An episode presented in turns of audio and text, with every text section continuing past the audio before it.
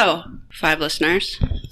Hello, mystery solvers. This is a Patreon episode. Hello, people with money to burn. And burn you do. You give Welcome. your, some of your hard earned cash to us, which is never ceases to amaze me.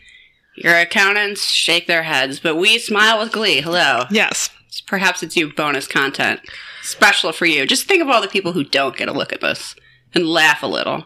Perhaps you're listening to this on the bus and you can turn. Everyone else on that bus probably doesn't get this, and you do. So it's pretty special. It is really special. Um, and what's also really special is that we're actually doing something that is Unsolved Mysteries adjacent. We're we're trying to, uh, you know, I don't know a lot about ships, but say the ship is like maybe gone off course a little bit. we're we're we're Started- steering it back on track. Started talking about chicken people, and then you're like, wait, no, This is- mysteries. this is an Unsolved Mysteries podcast. Let's maybe get back to some mysteries. So Right. last last month we talked about art mysteries, which I really Mhm. enjoyed.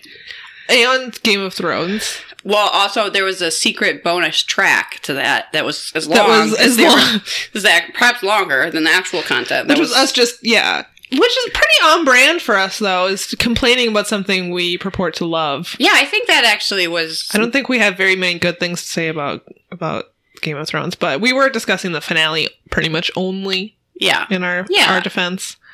Uh, If we start a Game of Thrones rewatch podcast, that's going to be like a whole other project. That sounds so daunting. Yeah, that really does. But there was a second there where you said that, and I was like, I might want to do that, and then I was like, no, No. Maybe once we're all out of unsolved mysteries. I don't have the And energy or the Kitchen time. Nightmares, which will be our next project. Oh man, we're gonna do this till we die. Mm-hmm. Yeah, I hope you have no, Lucky for you. no other plans. Okay. Today, we're doing Forensic Files. Forensic Files. which, as you may know, as a listener to the show, is We've, like we've a, done them before. as a cornerstone of my life. And yes, has also been featured on this program before. Uh, there was our ill-fated Christmas episode. It's better not to That speak of. the worst, the worst idea we've ever had was to do a Forensic Files Christmas special. That was entirely my idea. And honestly, in my heart, before we did it, I was like, "This is this Liz. This is so good." I, in my, you know, in Liz's defense, I didn't question it. It was it was mysteries. It was related to the season. I was like, I know, know. what really brings Christmas joy into my heart? okay, I wasn't- Cold-blooded child I murder. I wasn't really thinking about that. I didn't really question the content of the specific case. I was like, oh, I bet I could find enough unsolved mysteries that take place around Christmas that it would make sense for an episode. And I didn't really think about how depressing that would be. And I, I apologize. I do. That's on, that's entirely on me. We are revisiting this subject that I love so much. Uh, to talk about three different episodes today that I just I feel like are standout cases that have really stuck in my mind over the years. I've seen them probably a couple times. There's something I bring up in conversation. We can really all blame my brother for this. He's the one that originally got me hooked on Forensic Files. Oh, okay, And he is still a regular Forensic Files viewer. We both like to watch Forensic Files before we go to bed. We have that morbidly in common as siblings. Okay, okay. And I will be experiencing Liz's Forensic Files episodes for the first time. Unless I've seen them before. I'm not I have seen quite a bit of Forensic Files. I did not have time to watch three episodes of Forensic Files this weekend. Shh, Samantha, you don't have to admit that. So, well, it's going to become really apparent as we get going here. I was going to help you fake it. Okay. Oh, okay. I mean, I could, I could try. We can just cut would that be out. like, uh huh, and it was wild to see. that would be you. Uh, Samantha's had a, a, a very busy week slash weekend slash. We're lucky she even made it here. It- Lots been going true. on, family emergencies, work stuff, whatever. So Yeah. She's crawled like like through the the what's the part of the war where there's landmines? You've like crawled a minefield? Yes, yes. Thank you. You've crawled through the minefield. That's what I'm picturing. And on the other side is the podcasting room. and you made you made it in. That's the point. You're like- solid You're analogy. you're a little worse for wear, maybe. but Sure. You're going to heal. You're going to recover. yep. You've made it to a safe place. Yep. And now we're going to talk about murder. And now we're going to talk about brutal crimes, which is what everybody is kind of here for, right? Oh, yeah. Mm-hmm. Yeah. Okay, so I'm starting. I'm doing a forensic. All forensic files have really terrible title names. I'm doing concrete alibi. So just think about that episode and what you think is going to be a key piece of evidence here in this case. Uh, asphalt. Yeah, you're you're pretty much right. Gravel. Um, dirt driveway. um, I didn't watch these on Netflix because it's too annoying to find specific episodes on Netflix. The Yeah, way that they organize them by collections, I just literally went to YouTube and I typed in "Forensic Files Concrete Alibi" and that's how I watched this episode. That's what I recommend you do. I. there- It, it might be on Amazon as well. Who knows? Definitely It's don't too- pay for it. It's on YouTube. Yeah, it's on YouTube for free from the actual makers. It's not bootleg, so whatever. Okay, so this episode starts with an abandoned car on the side of the road.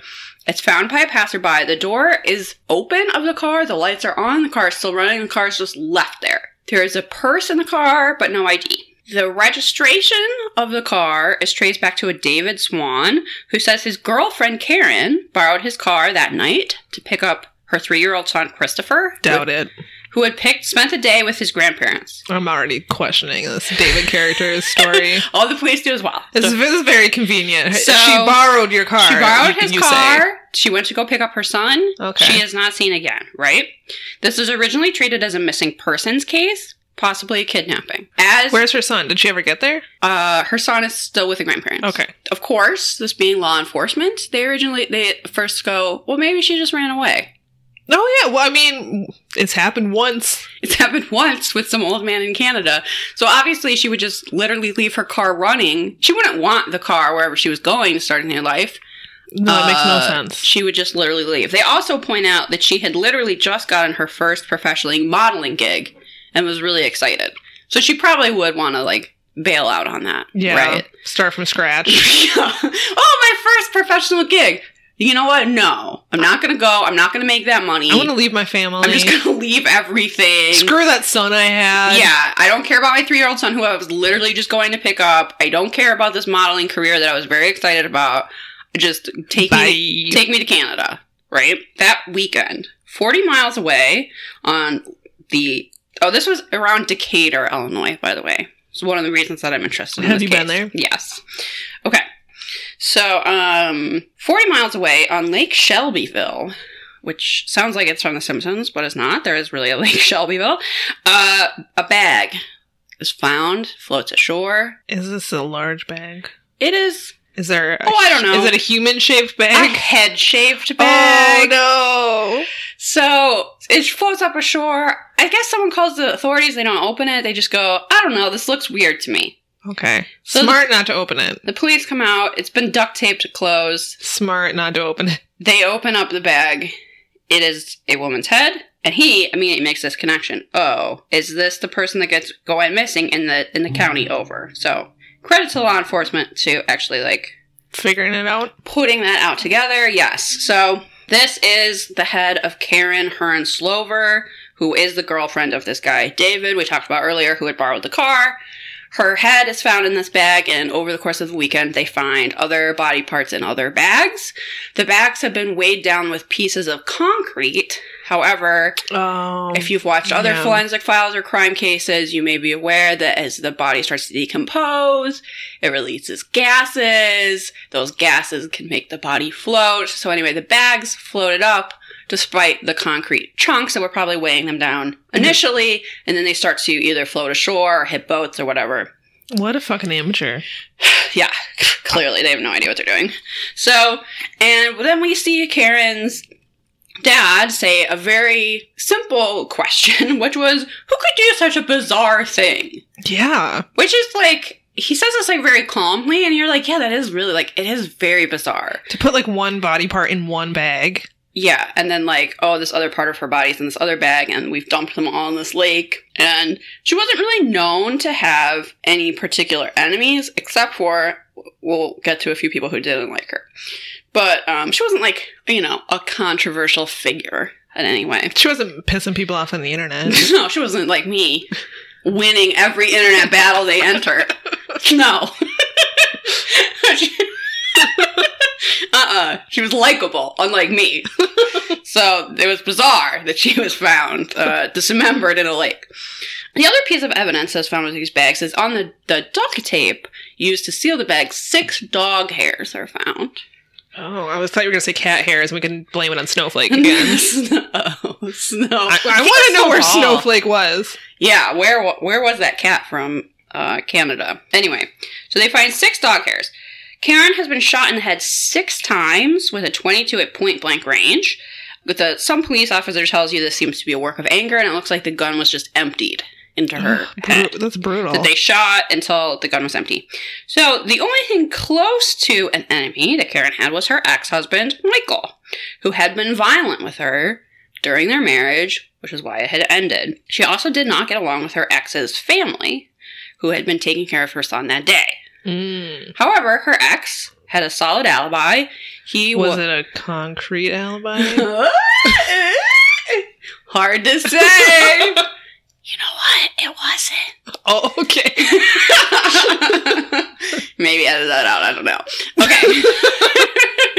um, Spoiler alert! Spoiler alert. It's not, even though with that spoiler, it's still not what you think it is. Oh, okay. Wow, I'm intrigued. So he was a security guard at a grocery store and he had shown up for work that day at the time of the murder and he even had to like contact the cops to have someone arrested. So he had a very solid alibi for the time of this murder that he was at work and that could actually be verified by police officers. So then, like Samantha's suspicions, they went back to the current boyfriend, David. He had had some legal trouble in the past. He had been arrested once for impersonating a police officer. He had also spent some time in a mental facility. Could it be him? They had only been dating for a short time.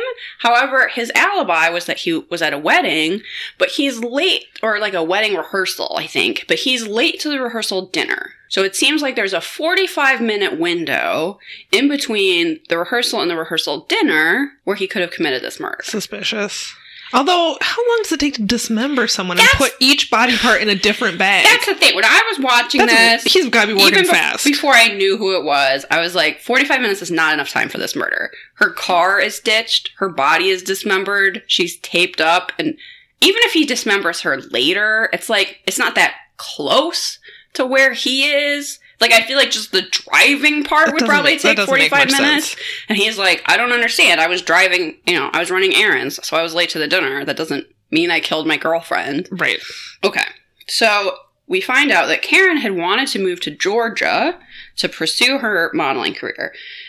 So the police are speculating that that could have made her boyfriend angry enough to kill her. What? Yeah. Just break up with her. I that no. No. I Mm-mm. don't see that. They actually bring in an FBI profiler to see if he would fit the, this case. And the profiler, because profiling is very accurate, says yes. Oh, of course.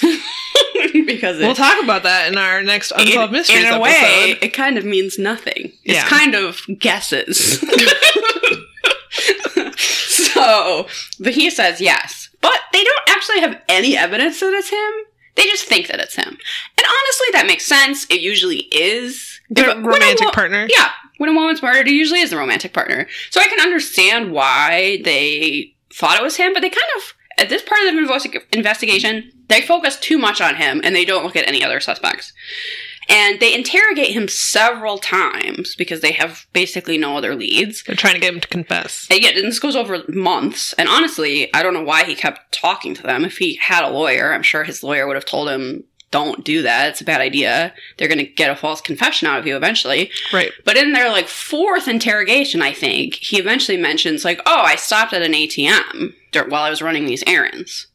So they're able to go to the bank, get that you know ATM video footage from the ATM, and see, yes, he really did go to the ATM. He's not lying about, about errands, and there's no way. In these 45 minutes, he had time to commit this murder and visit this ATM in this other location. Right. Okay, so it's not him. Then they have to, to return to the scene of the crime, try to get a new track of who this could possibly be. Sure. And in re examining the evidence, they go, you know, it would actually make more sense if this was two people. Oh. Because someone has to move the car, someone has to dispose of the body, someone has to get her out of the car and into another car. It could be done by one person, but it would be a lot easier if it was two people. Yep. So then they started thinking about who has a motive other than the boyfriend to uh, kill Karen, and the only person that comes to mind is her ex-in-laws. who Oh. she was supposed to be going. She was last seen going to their house. Uh, she supposedly never makes it there, but we only have their word for that, Sure. right? Um, and while her ex had an alibi at work, uh, the parents did not. Interesting. And we find out that Karen's ex mother in law, Jeanette, absolutely hated her, but loved her grandson, Christopher. Okay. And then a weird example is given that Jeanette, after Christopher w- was born, would breastfeed him herself. I'm sorry. I'm sorry. What? Yeah. Wait. She apparently you- felt what? What? very attached to her grandson as if it was her own child to the extent that she would breastfeed him. Oh. Um. Okay. Um. oh. I'm okay. That's the fucking weirdest thing I've ever heard. What? Yes. And she didn't have like a baby. Like I'm.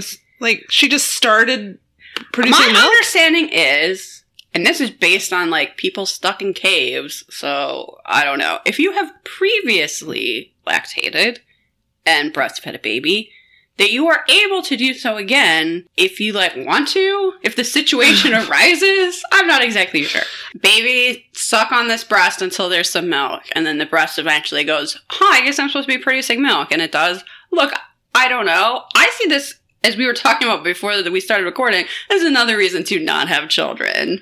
yeah. But hey, what do I know? Were they not? Was could they have been like, "Mom, this is weird"? I think that Stop. actually, I'm guessing that's part of the tension between these two people. Probably. that if you found out your mother-in-law was breastfeeding your child, you might go, "Hey, uh, Stop, stop it. that. I actually did not give you permission to do that, and it's kind of weird. And then that person be like, How dare you? This is my grandchild. I want to give him my breast milk. so fucking bizarre. Oh my god. okay. I did not see that coming. oh, I had actually totally forgotten that detail. the little Game of Thrones ish mention. No okay. kidding. So, Yikes. this family owned a used car lot uh, where they lived nearby, and it's actually kind of close to where the car was found abandoned. Interesting. And uh, that place was always referred to by neighbors in the community as like a total dump. But by coincidence, after the murder, they really renovated it and tidied it up. Hmm. So, could this be a cover up for the scene of the crime? It sounds like it. At this point, a forensic geologist is contacted to examine the concrete. Uh, he places a sample of the concrete from their lot versus a concrete found in the bags on a scanning electron microscope to see it at five times its five thousand times its actual size. And then he says, "Huh, these samples are similar." And you go, "That's very helpful, thank you." So then he grinds them up and he X-rays them to get their chemical makeup, which is also similar. Mm-hmm. Mm-hmm. Look, you could have just told me that breastfeeding detail up top, and I would have been like, "All right, they it." Guilty and Yeah. just bang that gavel, which apparently like never happens in real life. Gavel, gavel, gavel. Okay. Um, so this is enough to raise suspicions, and they use this information to get a warrant. What I kind of like about this case is that I feel like a lot of times we're learning more and more about forensic quote unquote science. It's not as reliable as people have led us to believe. They don't just go to trial with this similar concrete and go, oh, obviously it's them, right? They use it as a starting point for their investigation. Yes. So now they get a search warrant. It is just now at this point two years past the murder, also, which is a little depressing.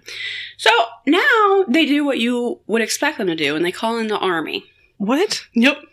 So the army comes and Isn't helps. the army not allowed to do that?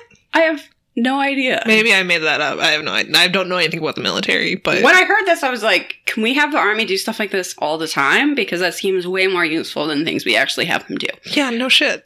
But they uh, go to the car lot and they remove 5,000 square feet of topsoil from the car lot.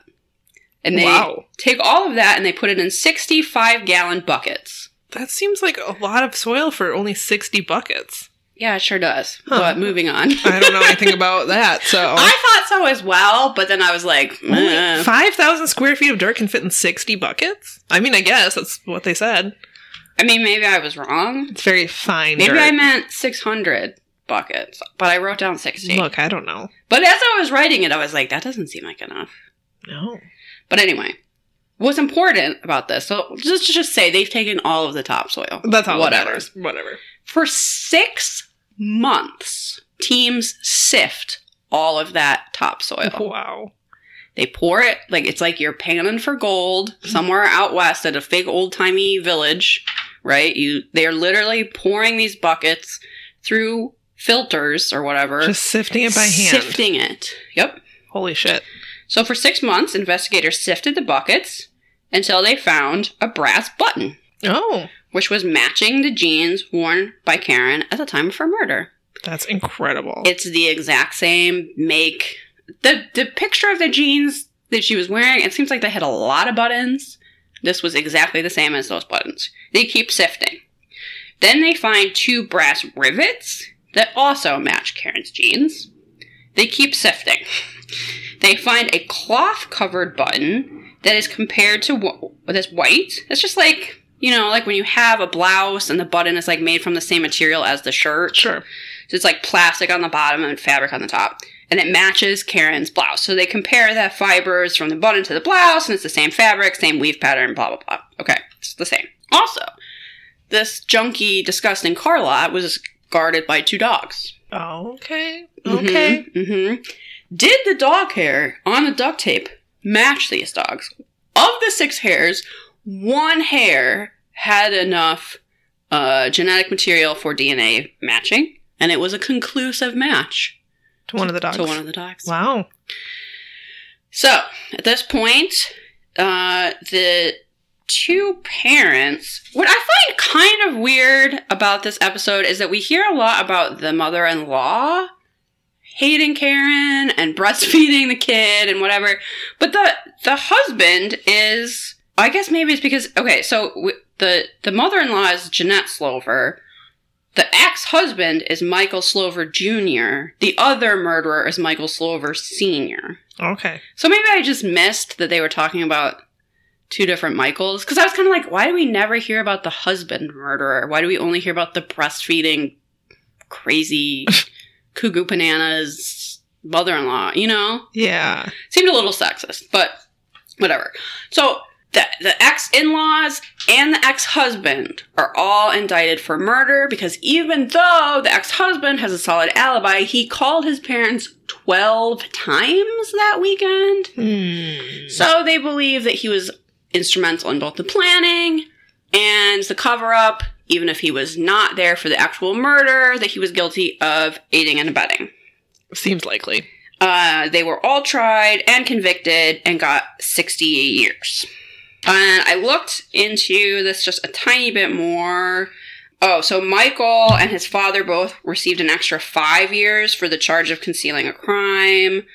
At one point, the Illinois Innocence Project got involved, which I thought was interesting. They wanted this fingerprint that was found on a bridge by the lake introduced, but it turns out that the print wasn't suitable for testing for some reason. Interesting. So they didn't get a new trial. And the the kid was later raised by his maternal grandparents, in case you were wondering what happened to them. Okay, that's good. I assume they didn't breastfeed. Mm, that poor kid. That's so He weird. like lost everything. yeah, that's terrible. It's a very strange case, but I, the reason that I like it is because I just wish we could devote that kind of energy, like exhaustive inver- investigation to every case. Sifting through all that dirt. Yeah, and Come they really like they really yeah that is the part that's always stuck in my mind to spend six months sifting dirt to find some buttons but they really followed up every possible angle. They followed up with the concrete they followed up with the dog hairs they didn't just go oh these are similar they like found enough evidence to be very sure of their guilt Right. and what you see on forensic files is that if you're going to get murdered and you want that murder solved it better be in a small well-funded community Yes. because they need the money to do all the testing, but there also can be no other cases to distract them because not everybody has six months to sift dirt. true. But everybody deserves that. Poor Karen. I know. Her head was in a bag. Oh, it was so awful. Yeah. Okay, so this next one is wild. I'm so excited to talk about this with Samantha. This is the real reason we're doing this episode, is because this is so bizarro. Okay, so this is from collection 2, episode 10, and it is entitled Sealed with a Kiss. like Liz said, you can find this on YouTube. I just typed in "Sealed with a Kiss" Forensic Files, and it came up. Um, it is also in HD. Uh, so, So enjoy there you go. enjoy that. All right, this episode starts with a grainy black and white up close shot of a typewriter punching out the words "whore," "bitch," etc. Which is high quality entertainment if I've ever seen it. The narrator tells us that an elementary school teacher is receiving threatening letters. Some threaten violence. yep. So, not only that, but the stalker knew more about the victim than anyone could have imagined. All right, it's 1993, and hate mail has begun to arrive at an elementary school in eastern Pennsylvania. It's unsigned, it's sent through the mail, and it's arriving at the principal's office. Uh, they make serious allegations against a first grade teacher named Joanne Chambers, who has been teaching at the school for eight years. The serious allegation was that Joanne Chambers brought pot to the school and hid it in the faculty room. Uh, it Oh will escalate, but this is where it starts. Uh, yeah, how dare she? Um, at first, Joanne thought that a disgruntled employee had sent the letters, but soon she began receiving letters herself at both her home and the school. And Joanne herself is sitting there telling us this. Um, she's basically saying, like, I don't know who could have done this to me. Um, I originally thought it was just someone who was angry, but then suddenly they started showing up at my home, um, and that was a pretty uh, big violation. Oh, I, this is a, a note I made in the margins. The voice they use to read the letters is super duper creepy. uh, they like, yeah, Yeah. make it like a mechanical, like, whore. right. How dare you teach our children? It's actually nothing like that, but you get the idea. So the letters are also distributed to other teachers through their mail slots at the school. Joanne um, was popular with students and would have been an quote unlikely target for a hate campaign. Except this, I don't understand why they needed to say that because her students were in first grade. Could you imagine first graders going on a hate campaign that involved th- sending letters calling their teacher a whore and a bitch? Yeah, I'm very sure I was not aware of those words in the first grade, and maybe kids now are, but this is 1993, and you know it was an isolating time. She would have been an unlikely target for a hate campaign among her students. They were in What first grade. was she didn't strike me as a bitch or a whore, so these kids were just way off base. so Joanne was married and had a 10 year old son. The principal did not believe the allegations. It was clear that someone was targeting Joanne. It's even. Even from the beginning they came out like really strong. Like This school district and this principal gave Joanne and everyone involved in this case so much benefit of the doubt. It was it's remarkable. Um, so the principal uh didn't you know didn't believe that them at all. Seemed to be completely on Joanne's side the entire time. Um, the police.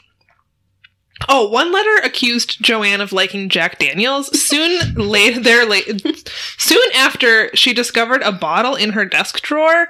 Uh, at the same time, personal items were missing, including some photographs of her and her friends and family. The police suspected that a school employee or fellow teacher was to blame because the letters often mentioned school activities or inside jokes. One letter referred to the superintendent as Colonel Klink, which is a character in Hogan's Heroes. The woman who had coined the nickname for the superintendent was another first grade teacher who had worked at the school for 18 years. Her name was Paula Nawrocki. So the letters continued and the incidents eventually escalated. One day, Joanne sat down at her desk to begin a lesson to find that her dress was suddenly covered in feces, yep. which is disgusting. The letters were sent to Quantico FBI lab in Virginia. They found partial fingerprints, but little uh, other evidence on the letters themselves. Thanks FBI. Very Yeah. helpful. One of the letters threatened to poison Joanne. Shortly after, a video camera placed in Joanne's classroom captured footage of Paula Nawrocki entering her classroom and taking Joanne's coffee cup. Paula, how could you? Yeah, so this was this was damning because the letter specifically said like what if I slip something into your coffee? I've had several opportunities to do it today. Right. And so it specifically mentioned the coffee cup and then there was this footage of uh, Paula going in and taking the coffee cup specifically. So things aren't looking great for Paula. A photo of Joanne that was stolen from her desk was cut up and her face pasted on a photo of a naked, busty woman. Photocopies were distributed to parents of kids at the school and pasted all over town. I find it at least when I was watching this on YouTube, that this image isn't censored at all. So Not at all. enjoy some boobs. Yeah. Uh, letters were sent to parents claiming that Joanne was a lesbian and had AIDS. All right. This- just just ev- just every. She loves Jack Daniels and smokes pot. Also, she's a lesbian whore. And oh, by the way, got AIDS. Very believable. Very believable. Something a first grader could come up with, perhaps. Definitely. With their access to pornography and Xerox machines. so Joanne is shown again on the show talking about how upsetting this was to her. It was a violation of her privacy, and especially, you know, it was embarrassing for parents of her students to receive these photos of her uh, pasted onto boobs. Uh, I mean, personally, since I don't te- teach kids, I would be like, yeah, that's me. That I look that great. Like that, but but it doesn't threaten my livelihood, right? right. I would just be like, no, no, that's what my rack looks like. Now you know. The FBI recommended that Joanne be given a polygraph test to validate her claims. Paula also volunteered to take a lie detector test to clear her name. Uh, at this point, the episode gets very dramatic and says one of them failed on the most crucial question of all, which and I don't it's actually, time for a commercial break. I don't actually ever No, they- remember if they tell you they what the crucial you. question They was. don't. No. But one of them failed. So dun dun dun, it was Paula. Uh, Who had actually volunteered to take the test? Poor Paula, because those tests don't really mean anything. No, so Paula Nawrocki became the primary suspect. Paula told the detective, quote, if I'm doing it, I don't know I'm doing it, and quote, you'll never prove it's me. So to the detective, th- those were very incriminating statements. Um, Nawrocki, though, said that she was simply illustrating how absurd the situation was. So you can see how, like, just It's in, very open to interpretation. in if you think two sentences, uh, she was, you know, basically they were convinced that it was her because she said these things that to the detective sounded very incriminating. And when he said it, and the way he said it, and I'm watching this episode, I'm like, yeah, that does sound really incriminating. And then You'll Paula, never prove it's me. right? And then Paula was saying, I was just illustrating how absurd the whole situation was. Uh, you're like, never going to prove it's me. I didn't do it. like you're really yeah. accusing me, a teacher who's been How- here for 18 years, of suddenly Snapping and making weird typewriter threats. and collages, of Colla- pornography collages. Yeah. Why would I suddenly start doing that? If I'm doing this, uh, then I don't even know I'm doing it because I'm not doing it. Right. Paula said that Joanne asked her to grab her coffee cup for her, and the video shows both women in the room shortly before. Uh, they leave together, and then Paula returns to grab the coffee cup like a couple seconds later. Police requested to search Paula's apartment, and she complied, eager to clear her name. The analysis of Nawrocki's typewriter revealed that it was not the typewriter used to type the letters, nor did the paper and envelopes in her home match those of the letters. So there you go, right? Case, case closed. Yeah, no. Apparently, the investigators came up with this ridiculous theory. Paula was, quote, a conservative, by the book teacher, a strict disciplinarian. In contrast, Joanne was a, quote, fun loving teacher who has a much more casual style. Investigators believe that Paula was jealous of the popularity that Joanne cultivated from her fun, carefree classroom, and this is how she responded. Yes, like a professional. She didn't say we have a we just have different Teaching styles. teaching styles, or you know maybe I don't really like her. Maybe I we're not going to be friends. I mean, my mom was a teacher, recently retired, and I, Does she ever steal photos of her coworkers, cut out the faces, and paste Yes. them on busty women, and then mail them to her students' parents? claiming that they were a lesbian with AIDS. Actually, yeah, that's how she settled every disagreement she had. Wait, no, teachers disagree about shit all the time. Know, just like any coworkers. yeah, This is it's so not absurd. special. Yeah. So as the They're like stre- like there's they have picked a suspect and then they're like, but why would she do this? And then they've like made up this motive that doesn't the police wouldn't do that, Liz. okay. I'm sorry, I'm not showing proper respect. As the investigation continued, so did the letters, and they continued to escalate, accusing Joanne of molesting children, and then, of course, there were death threats. So, for her own protection, Joanne was transferred to another school, but shortly after the transfer, a box wrapped in pink paper was found on the ground in front of the school's front door. Inside was a Barbie doll wearing a dress similar to one Joanne often wore, with hair cut and styled like Joanne's. The Barbie had a razor blade stuck in its throat and was covered in red paint to look like blood. I was kind of surprised the first time I was watching this that she was she was transferred to another school. Like she didn't ask to be transferred to another school. Right. Like this seems like it's going on for quite a while. It's become a huge burden on your life. Yep. These letters seem relentless. You you might want to go work somewhere else. I don't know. Yeah, it's a little odd that she was transferred, you know. it- I don't it didn't sound like it was her idea. Sure. In November 1994, Joanne called the police to report that another driver had tried to force her off the road. She said that she saw the face of the other driver and knew who exactly who it was. Paula Nawrocki. And this reenactment is so cheesy it's and extremely cheesy. very very bad. you want to see a nice uh, phone, uh, car phone, Oh, true. State of the art. All right, Paula denied the claim, but was arrested and charged with over a hundred counts, including harassment, stalking, simple and aggravated assault. Wow. Not looking good for Paula. After Nawrocki's arrest, the letters stopped. Nawrocki maintained her innocence and hired an attorney and a private investigator to help. The private investigator even admitted that it did not look good for Paula. The partial fingerprints found in the letters did not match Paula's, but that really didn't mean much. The team wanted to know if any DNA could be found on the letters. The prosecutors agreed to allow testing only if the results were disclosed to them regardless of the outcome. So this basic so the private investigator explains that what this meant was if the DNA matched Paula, they have to turn that over to the prosecutors. Sure. And that basically would assure that Paula would go to prison. So Sealed with a kiss. yes. Get it, everyone? Yep. Does a kiss have anything to do with anything in this Get story? it? No. Got it? So the private investigator said, Paula, are you sure you want to do this? And Paula wanted the test done. She paid $7,000 of her own money and sent samples of her blood and her husband's blood into the lab. That's $1993. yeah. That's so many dollars. Yep. And yeah, I'm, That's so many I don't think Paula than- was making a lot of money teaching first teacher, grade. Yeah. Uh, yeah, I don't have seven thousand nineteen ninety three dollars to go spend on DNA tests to prove my innocence. So I, Nope. I better not be accused of this crime. Nope. DNA was found on the back of one stamp and on the sticky part of one envelope. We hear a lot about how the test is done, and Oh. I didn't understand any of it. So, So much about stamps. I didn't read anything. Yeah, a lot about stamps. If you wanted to learn about stamp glue, this is the episode for you. So there was no match to Paula or her husband, who also sent in the blood sample. Um, Case closed, right? yeah, Paula's defense team decided to go one step further and not only rule out Paula, but also find out who's um, who did lick those stamps. Hmm. The private investigator who was interviewed for the show says that there was only one person who knew all of the information in the letters Joanne herself. Did you see that coming?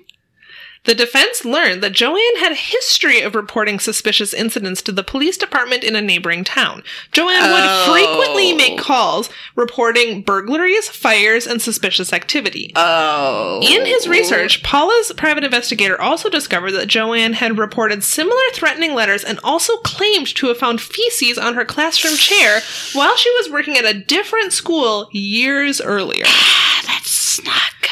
Not looking good. But they needed DNA from Joanne, so they stole her trash from the curb and sorted through it.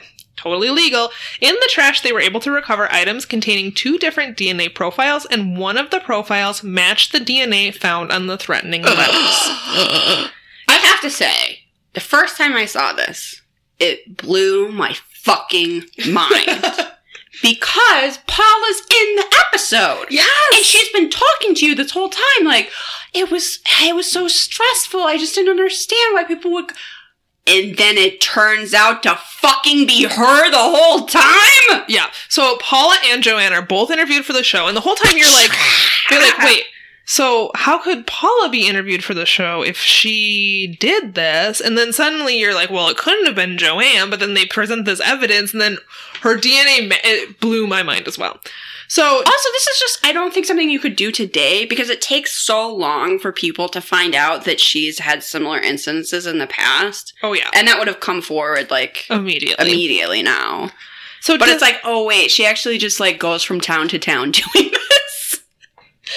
It's the strangest thing. so bizarre. So despite this evidence, prosecutors refused to drop the charges against Paula. Why? I that makes me so angry. At this point, Joanne voluntarily provided a blood sample for testing. Once again, Joanne's DNA matched the DNA found on the letters. Because it's her. The DNA, like technician, the forensic technician, whoever was doing the testing, said that this meant that there was a 1 in 14,925 chance that a random person from the population would like be pulled out and met. Like it was a very remote chance that this was anyone except Joanne. This I don't know how much DNA testing has improved by this time. I think a lot. They make a point of saying that it's matching on five indicators. Right. I think typically now it would be matched on a lot more indicators, but that's why it's one in fourteen thousand people instead of one in millions of people. Right. So it was, you know, pretty conclusive. Still, prosecutors refused to drop the charges. Because The they just like wasting everyone's time and money, I guess. I guess the prosecution presented their circumstantial evidence. The defense presented the DNA. Uh, Joanne also claimed that she. So Joanne tried to explain how her DNA ended up on the letters, and she said that like she used a glue stick on the stamps because she was like left alone with them, and she was trying to stick them back down. It made no sense. The forensic analyst who ran the test happened to be a stamp collector, which was like a mic drop moment where she's like sitting on the stand, like, actually, I have over Actually. 500 stamps and I know what stamp glue looks like. Actually, I happen to also be an expert in stamp glue. He didn't see that coming, did you, bitch? because Joanne, compulsive liar, you know, is never going to admit that she's wrong. Right. So when she's confronted with all this evidence, instead of being like, I don't know, bursting into tears like a semi-normal person would, she's like, oh, it's because I was left alone with the evidence and then one of the stamps came off and then I licked it to try to put it back on, but they didn't work. But I'm a teacher, so I had a glue stick in my purse and then I tried to... Say because liars, their lies get more and more complicated. Right. So, but, but this doesn't work because someone is a fucking stamp glue expert. Oh, it's so great. This It's- show is the best. It's amazing.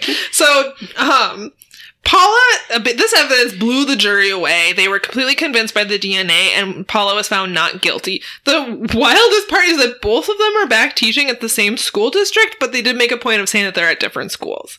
So they, the prosecution never, bas- I, the, from what I can tell, the prosecution never den- denied that it was anyone but Paula. They were convinced that it was her. The jury found them her not guilty, so that was that. But they didn't pursue charges Right. against Joanne. So Joanne Which Never had charges brought against her. The resources she's wasted a ton by these fal- filing these false claims. claims.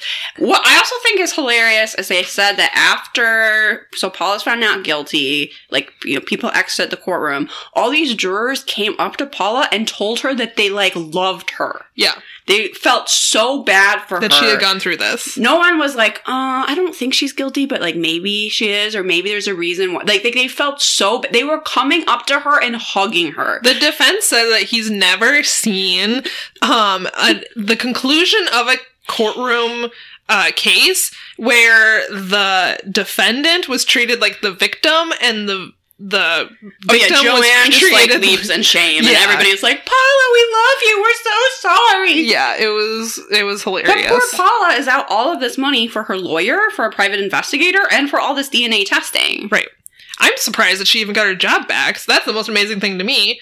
Uh, so this whole case is wild. It's just blows my mind to imagine Joanne cutting a Barbie doll's hair to like match her own and like sewing it a little dress That looks like her hers own and then dress. sti- oh, that is I'm I can't It's a even. whole other level. It's another level for sure. Uh, yeah, I love this story. I it, there's so many layers to it in a way. Like not only does Joanne have this, I'm assuming compulsive need for attention and sympathy that she would create these letters in the first place and that she would keep escalating it into death threats and this Barbie doll. Not only would she like let it go to trial and accuse this totally innocent woman of trying to run her off the road, but she sits down to talk to forensic files about it Still maintaining her innocence. knowing on some level she knows it's fucking her she knows that she smeared fe- i'm just assuming her own feces On on, a a desk.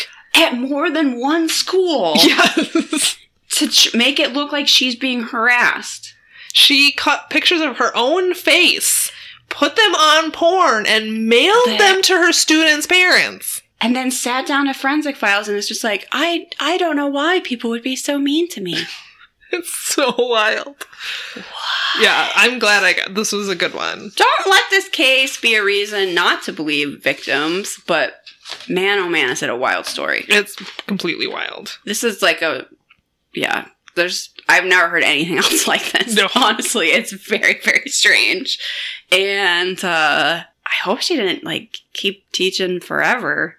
I But don't also, know. People who have her as a teacher could see that forensic that she's literally sitting on. or a parent of a first Yes! grader. was like, oh, I really hope my kid likes new teacher Joanne this year. Let me turn on it. Oh, what? I, I'm sorry. What? Be like, Johnny, we got the we got the the teacher you have this year. Yeah, it's uh Joanne Chambers. Honey, wasn't that the woman who put feces on her own desk in forensic files? And then, like a dad reading the paper is like, yeah, I heard she has AIDS.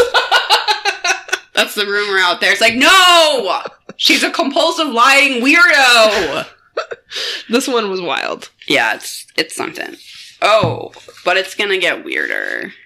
Weirder than a grandmother breastfeeding her grandson and a woman making up this harassment campaign. Yep.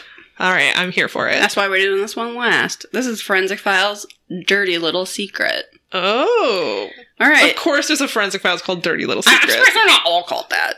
Dirty Little Secret 1, Dirty Little Secret 2.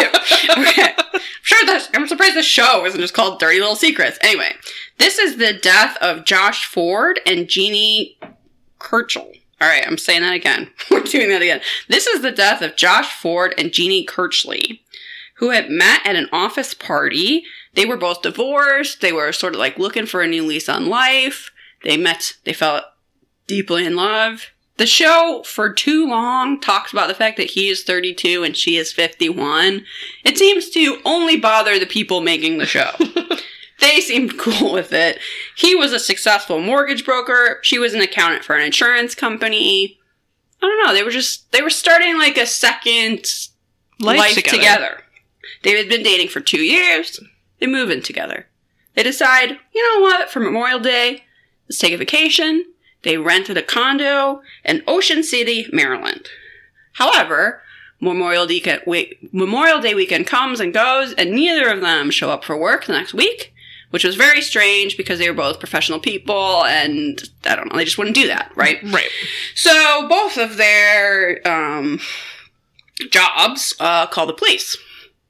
Where is this person? Why haven't they showed up? So the police go to, Ocean City to investigate. Jeannie's car is still in the parking lot, and they can tell it's been there for a little bit, just due to like sand in the area. The car hasn't been touched. Um, they go into the condo that they rented. There's no signs of foul, foul play, and the keys to the car are still in the condo. It just sort of looks like they got up, they went, "Hey, maybe let's walk down to the beach, or let's go get a drink," and they never came back. All right. Um, their credit cards had been last used to buy drinks at a bar called the Green Turtle on Saturday night. They find the waitress that served them, but she just remembers them sitting alone. From there, they had taken a bus to a nightclub called Secrets, which is where we get Dirty Little Secret. Oh, okay. And also, Secret is spelled like C, Ah. I get it. which I'm not sure if the nightclub was or not, but whatever. Maybe it was. I get it. So the bus driver is like, "Oh yeah, I remember them," which kind of makes it sound like they were being annoying on the bus, but whatever. yeah, if, you if a bus driver remembers you, Bus drivers should not remember you. No. But he remembers them talking to another white couple on the bus, and that they got out at this nightclub Secrets. And that the other couple was in their late 20s, maybe early 30s, and that they had all gone to the club together. So they find witnesses that say, yeah, they had to wait in line for maybe over an hour. They went in, they had some drinks, and they all left together. they waited in line for an hour to go into secrets. I know, isn't that sad? The Not to be- only place in town. Not to be cruel, but that's I hope that's not what I'm doing my last night alive. oh boy. Okay. So then after this point there is no trace of Josh or Jeannie. There is no cell phone and there is no credit card activity. The case stalls out for a little bit. Less, less than a week later, police are called by a silent alarm to a Hooters restaurant after hours. Okay. a man and a woman are caught stealing merchandise and cigarettes from the closed restaurant. They are arrested. Is it them? It is Benjamin and Erica, Erica Siegfried. Okay. Or Sifrit. Whatever. Sif, I think it's Sifret. Sifrit. Er- Benjamin and Erica Sifrit. Okay. Uh, they were not what the police like to profile as likely criminals. He was a former Navy SEAL. She was a former star student athlete. Don't really see why that's relevant. But neither of them had a criminal record. If you're good at sports, you can't be a criminal. I mean, that comes up a lot in our culture. So there you go. Um, but they were in possession of three guns between the two of them. Well, you only got so many hands. And I guess they could have had a fourth gun. They have four hands. for a hand. Plus, you can. So this is the U.S. You could strap some to your person or whatever. But also, in Erica's purse is Josh and Jeannie's driver's licenses. Okay. She claims that she found them on the beach and that she had ever, never actually met Josh and Jeannie. Likely story. This is technically possible. Perhaps Josh and Jeannie were robbed. You know, Yeah, but unless you're under 21 and you look like Jeannie, like why would you? Why would why you would you keep have and they, keep their they think, oh, maybe they were planning to commit identity fraud. Oh, okay. Well, yep. But also in the car are some black ski masks and flex cuffs. Hmm. At this point, they're speculating that uh, Kinky sex Eric, Erica, and Benjamin may have kidnapped or Oh. robbed. or that. yeah. I mean, maybe they should have first jumped to kinky sex, but they didn't. okay. they said perhaps Erica and Benjamin had robbed them, right? Sure. But based on them having the driver's licenses and this other kind of suspicious material, they get a search warrant for their home. They find on the coffee table two spent bullets. They kept them. They sure did. In a stack of photographs, they also find a photo of Josh and Jeannie at Secrets nightclub the last night they were alive. Huh. This is not looking good. The photo shows a ring on Josh's finger. In a photo taken two days later, we see that same ring being worn on a necklace by Erica. Oh, creepy. It's also in Erica's possession when she's arrested at where? Hooters. Classy. yes. So robbing a Hooters. Class. As you do. Um That is so creepy. it is a distinctive ring. It is silver and has a dragon on it. this is very distinctive. So I put this down as a reason you should wear flashy jewelry Yeah. to help investigators. I think this is a reason you should get multiple parts of your body tattooed in case you're dismembered, so it can be identified. This foot, you'll be able to find this foot. I have a witch's cat tattooed on it when it floats up in a lake. If Yes, you every part of my body needs to every part of your body's got to be tattooed in case I'm dismembered. yes. And wear flashy, distinctive jewelry with dragons on it. All the more reason why we should go on how far is tattoo far. Yeah, so I can get my Area 69 tattoo. okay. Um, they also had the key to their condo in their home. Looking more and more suspicious by the minute. So they go to the bus driver who has an eerie memory for people. And the bus driver goes, Oh, yeah, that's them. That's the white couple I saw them talking to at the bus. They are also identified by witnesses as being a couple with them at Secrets. I mean, they have the photo, so it would make sense. Yeah. I guess they're doing their due diligence. Sure. So now forensic examiners look at uh, their bathroom of Eric and Benjamin's. When they go to sort of the hair trap in the sink, you know what I'm talking about? The like Ew, under part of the sink. I'm very familiar with that. As someone with previously super long hair. in that, they find blood, hair, and even flesh Oh. caught in the sink drain. Ugh. There is a bullet hole found in a wall that goes through the bathroom into the bedroom. There is also a partial palm print found on the window of the bathroom. Okay. A DNA profile is made for Josh and Jeannie from their tooth and hair brushes. Most of the DNA is a combo of the two of them. So, like, what's found in the sink Is a combination of both of them? is a combination of both of them. The DNA found on one of the bullets belongs to Josh. The bullet seems to have been dug out of Josh's body and kept. Oh, what? Ugh. They compare this to the three guns taken from the Hooters robbery. The bullet from Josh's body matches the 357 revolver. At this point, Erica realizes this is looking bad. Yeah, I'm fucked. So she agrees to lead them to the bodies Okay. and testify against her husband in exchange for reduced charges. All right. She says that they dismembered them and dumped them in dumpsters in the neighboring state of Delaware. Why? Why did they do any of this? At this point, the cop is excited because Delaware has a unique system of dumping. And apparently, they know where every single one of their dumpsters ends up. They're, they're meticulous. a unique system. So they were like, dumping. oh, I'm glad they weren't dumped in Maryland. They were dumped in Delaware. Delaware's got good We're- dumping. They got good dumping over there. We're going to find those goddamn bodies. And they do. I wish we named friends uh, Patreon episodes so we could call this a unique system We'll of dumping. so many weird downloads, and then the people are so disappointed. It's not just about us shitting, okay? okay, so that's, that's next month. Delaware, Delaware can anything you throw away in Delaware. Guess what? They could drag it down. So With a unique system of dumping. yeah, uh, Erica tells them what dumpster they they placed it in various various body parts in various dumpsters. This She tells them, multiple parts of your body. yeah, Good Uh, advice. uh, and so they're able to go to the dump, find some of these body parts. Uh, at this point, it's clear that these are two, Josh and Jeannie are two random victims, and that possibly Eric and Benjamin had gotten into breaking the law as a way to be kinky. Oh, so it was kinky sex after all. Yeah, you know what? You're kind of right. One of the parts of of Erica's deal was that she had to pass a polygraph test, which seems kind of crappy, but whatever.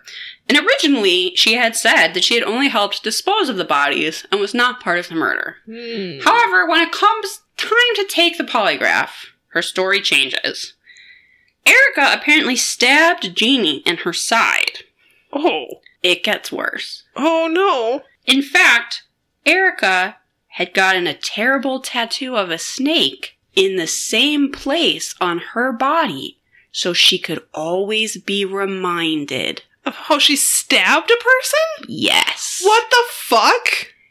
And they show it because, you know, this is like the early aughts and she's wearing some like low rise pants and a and a crop top and you can see this terrible snake tattoo Oh my god. on her side that she apparently immediately ran out and got to remember. That was fucking messed up. Okay, so the deal's off. Yeah, I would hope so. Erica lied. She's actually very involved in these murders. Clearly. They're now cutting a deal with her. They're both charged with first degree murder. It appears to be a thrill killing. It is only at this point that you learn of the couple's day job. Do you want to guess what that was? They worked at Hooters. They owned a scrapbooking store. I Never would have guessed that. What? yeah. Uh, so they're out there with their Cricuts, their glue sticks, and their Yeah, cardstock. I mean, they hadn't even invented Cricuts yet. I, think they just had like they had the die cuts back then. Though. Sure, you're right. Yeah. They were selling die cuts. You see a photo of Erica standing in just a rolls of stickers, which is like my dream. Like I wish that was just in my house. Rolls and rolls of stickers. They own a scrapbook, They owned a scrapbook store. store, but apparently their sex life was really lacking. So they decided to murder a random couple. So they turned to a life of crime for kicks. It started with burglarizing. Go to a video store and get a dirty movie and See, watch okay, it when I the kids go to bed. People who are against pornography and want to outlaw pornography think of the things people will have to do for their kicks. they will have to stab a woman. in their side and then get a tattoo there. Need and they porn. did this with access to pornography. But, you know, I mean, when is this case? There was no Pornhub, I guess, but yes. It's like, when did these people die? This is, yeah, early aughts. okay. They could have found porn. but 2002. Yeah, they could have used the internet to find some porn. There's no excuse for stabbing No a person. excuse. Go get some porn. Okay, so they had started burglarizing places near their scrapbooking store. Sure. But that just wasn't doing it anymore. Couldn't they just like put a sticker on his dick? Wouldn't that be a unicorn, like that shimmery one. I can picture like a specific sticker in my mind. Okay, but it wasn't. It just wasn't doing it for them anymore. Okay, Samantha. okay? Stickers weren't doing it. So they met Josh and Jeannie on this bus just by random. They go to Seacrets Going to together. Seacrets. You know, Josh and Jeannie are on vacation. They're trying to like start new lives, have some fun. They think they meet this other fun couple. They might, they might scrapbook together next weekend. Yeah, how harmless could a a, a married couple who owned a scrapbooking store seem? Look, I will never look at a scrapbooking store the same Benjamin's way. probably telling annoying stories about being a Navy SEAL, but you're just like, ho hum, right? right. They invite them back to their place to sit in a hot tub, and they go, sure, why not? Seems legit. Seems legit. She sells stickers. Yeah. How, you know, Harmless. you see a picture of them, I don't know, they just look like dorks. Yeah. Kinda. They don't look like they're gonna stab you in the side and then get a tattoo about it. I don't know who looks like that, but they don't. Okay. However, they get them back to their place and then decide to toy with them. If they had decided, when they decided to murder them is unclear. Okay. They get them back to their place. They decide to toy with them. Erica claims that her purse is missing and is containing valuable jewelry and asks them to help her look for it. Okay. This was apparently some sort of game that if they found the purse, they would live. If they didn't, they would die. What? I'm not even clear if there really was a purse. Oh my god. So they don't find it. I'm not really sure there is one. And then Benjamin accuses them of stealing it. Okay. So this becomes sort of a heated thing. You stole it. No, we didn't. We don't know what you're talking about. Blah, blah, blah. Benjamin pulls a gun on them and tells them to take off their clothes Oh. to prove they're not hiding the purse. How small is this purse? Yeah. Also, they're wearing like It's made of paper. beach attire. So they're like, what, really? And they're like, yes, take off your clothes. It's just some folded cardstock. Yeah. So they strip down at gunpoint. Uh, they manage to run into the bathroom, lock themselves in the bathroom. Josh tries to open the window to escape. You get that partial palm print Okay. on the window, which is matched to Josh. Either that window doesn't open or you couldn't open it or whatever. Didn't have enough time. Didn't have enough time because Benjamin shoots through the door, striking Josh. Ugh. Then enters the bathroom and shoots him again in the head. Oh my god. At which point, Erica shoots at Jeannie and misses, possibly on purpose, just to scare her, Okay. and then stabs her in the side. Ugh. Oh my god, this is horrible. It gets worse. Oh no. It does somehow. Oh no. All right. At this point, Erica goes to get stuff to clean up the bloody bathroom. They're both dead. They're both dead. Okay. I I guess Jeannie died from being stabbed. That is not made entirely clear. Maybe she bled to death? I That's guess. horrible. Yes.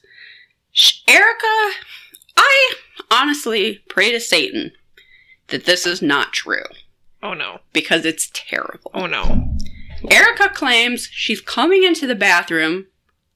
Erica, one of the worst people on earth, claims she's coming in. She's like carrying paper towels and shit to clean up the blood and flesh Ugh. that's in this bathroom. She walks in to find Benjamin, or as they keep calling him, BJ, Oh no.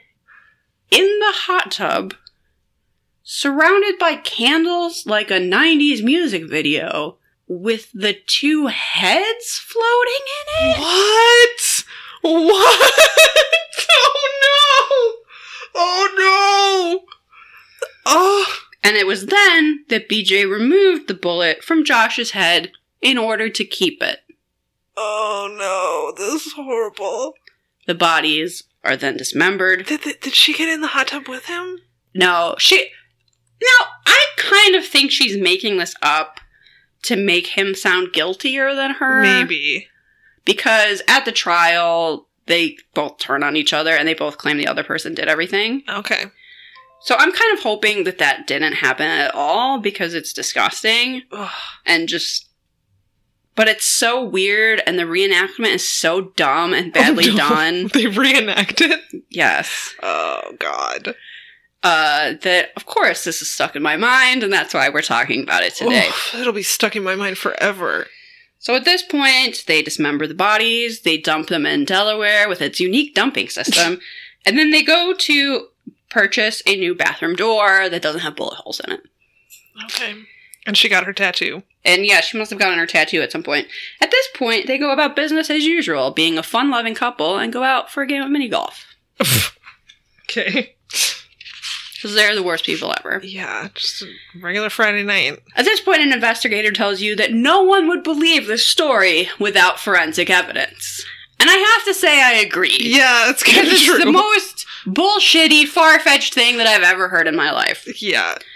At the trial, uh, they both accused each other. They claimed the other person did all the killing and that they were only involved in the cleanup. BJ, as I God. hope no one called him, but seemingly everyone did, was convicted of one count of second degree murder because he was actually connected to less of the evidence. Sorry, that was my Siri, which is a British man voice. Oh, that scared the hell out of me! Startled me as well. That Okay. was BJ. Not yet. so BJ is only connected to Josh's murder and couldn't be con- connected to Jeannie's murder. So he's convicted of second degree for Josh's death. Erica is connected to both murders since she had both IDs. She had the ring. I don't I don't know. Yeah, Whatever. okay. She she gets life in prison plus 30 years. And then an investigator very calmly says, I'll probably never see another case like this in my career, hmm. and hopefully in my lifetime. Yeah, hopefully. And then it just ends. Like it hasn't just shown you the weirdest fucking shit you've ever seen in your life. It's just like, and we're done. On to next episode of Forensic Files. As Oh you're going, God. wait, a hot tub? Heads? Heads? A scrapbook store? They were scrap. I had forgotten that they were scrapbookers. Because I really just remembered the heads. You know, you can't trust a scrapbooker. That's true. I was like, is it profitable to own a scrapbook store? Because I want stickers. I don't know. It's probably not anymore. Well, no, but now with all the, the planner people, I feel like you could really branch out. Yeah.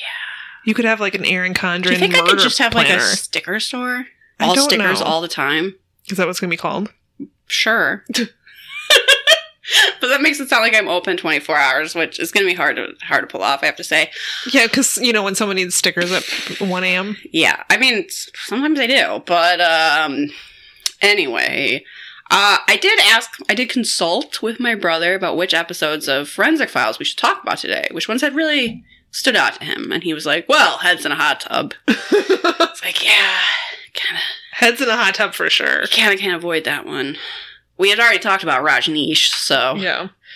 And Snowball. and Snowball, and I was just thinking about one today that we should still talk about sometime because Well, we'll just have to do another episode of Forensic Files. I don't know that we'll find one quite as weird as heads in a hot tub. I don't think so. That was I wild. honestly hope that's not true. It's Yeah. bad enough they dismembered them. This poor couple, they did nothing. Completely awful. They had absolutely nothing against them and just decided to murder them for some thrills. for some thrills. A thing that I would swear did not happen. Yeah. Yeah. Ugh.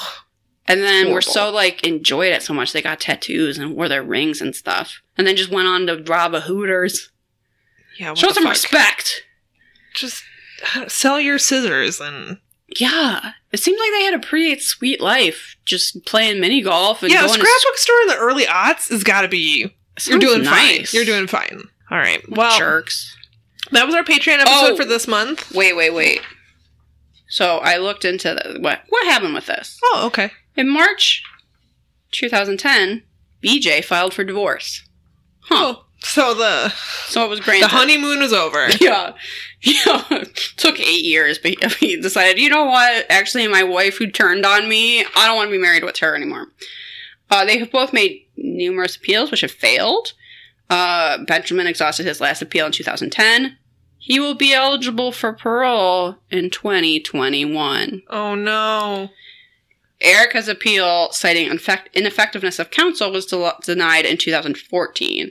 She will be eligible for par- parole in 2024. Um, I'm not usually a person that's like, no, leave them in prison longer. Yeah. But uh, I did not like learning that that Ben would be eligible for parole so soon. It's unsettling Yeah. because these are the worst people. Yeah. That's, This is the most senseless, violent, brutal crime. yeah. That's horrible. Uh, so hopefully, when he's leaving prison, a piano just falls on his head. Let's hope. All right, yes, that was our Patreon episode for this month. I hope you enjoyed it. I hope you now look at everyone with a little bit more suspicion, and we'll go out to get some tattoos so your body parts can be easily identified, but not because you stabbed someone. That's mean. Yeah, no, just because you want to get Area 69 on your right wrist and Yeah. then your left wrist get, I don't know. Five out of five Robert stack Yeah. yeah. But they're just five little Robert Stack heads. Oh my god, that would be so good. or like five alien heads out of five Robert Stack heads or something. yeah. Yeah. yeah, yeah. Show us your perhaps it's you tattoos. That's right. Hashtag perhaps tat. Perhaps. tat. yes. Yes, perhaps tat. There's so many of them. So many. Be sure to use that hashtag so we can find them all. Yes. Thanks, everyone. Is that it? All right. I think so. Bye. See you later, patrons. Thanks for your money.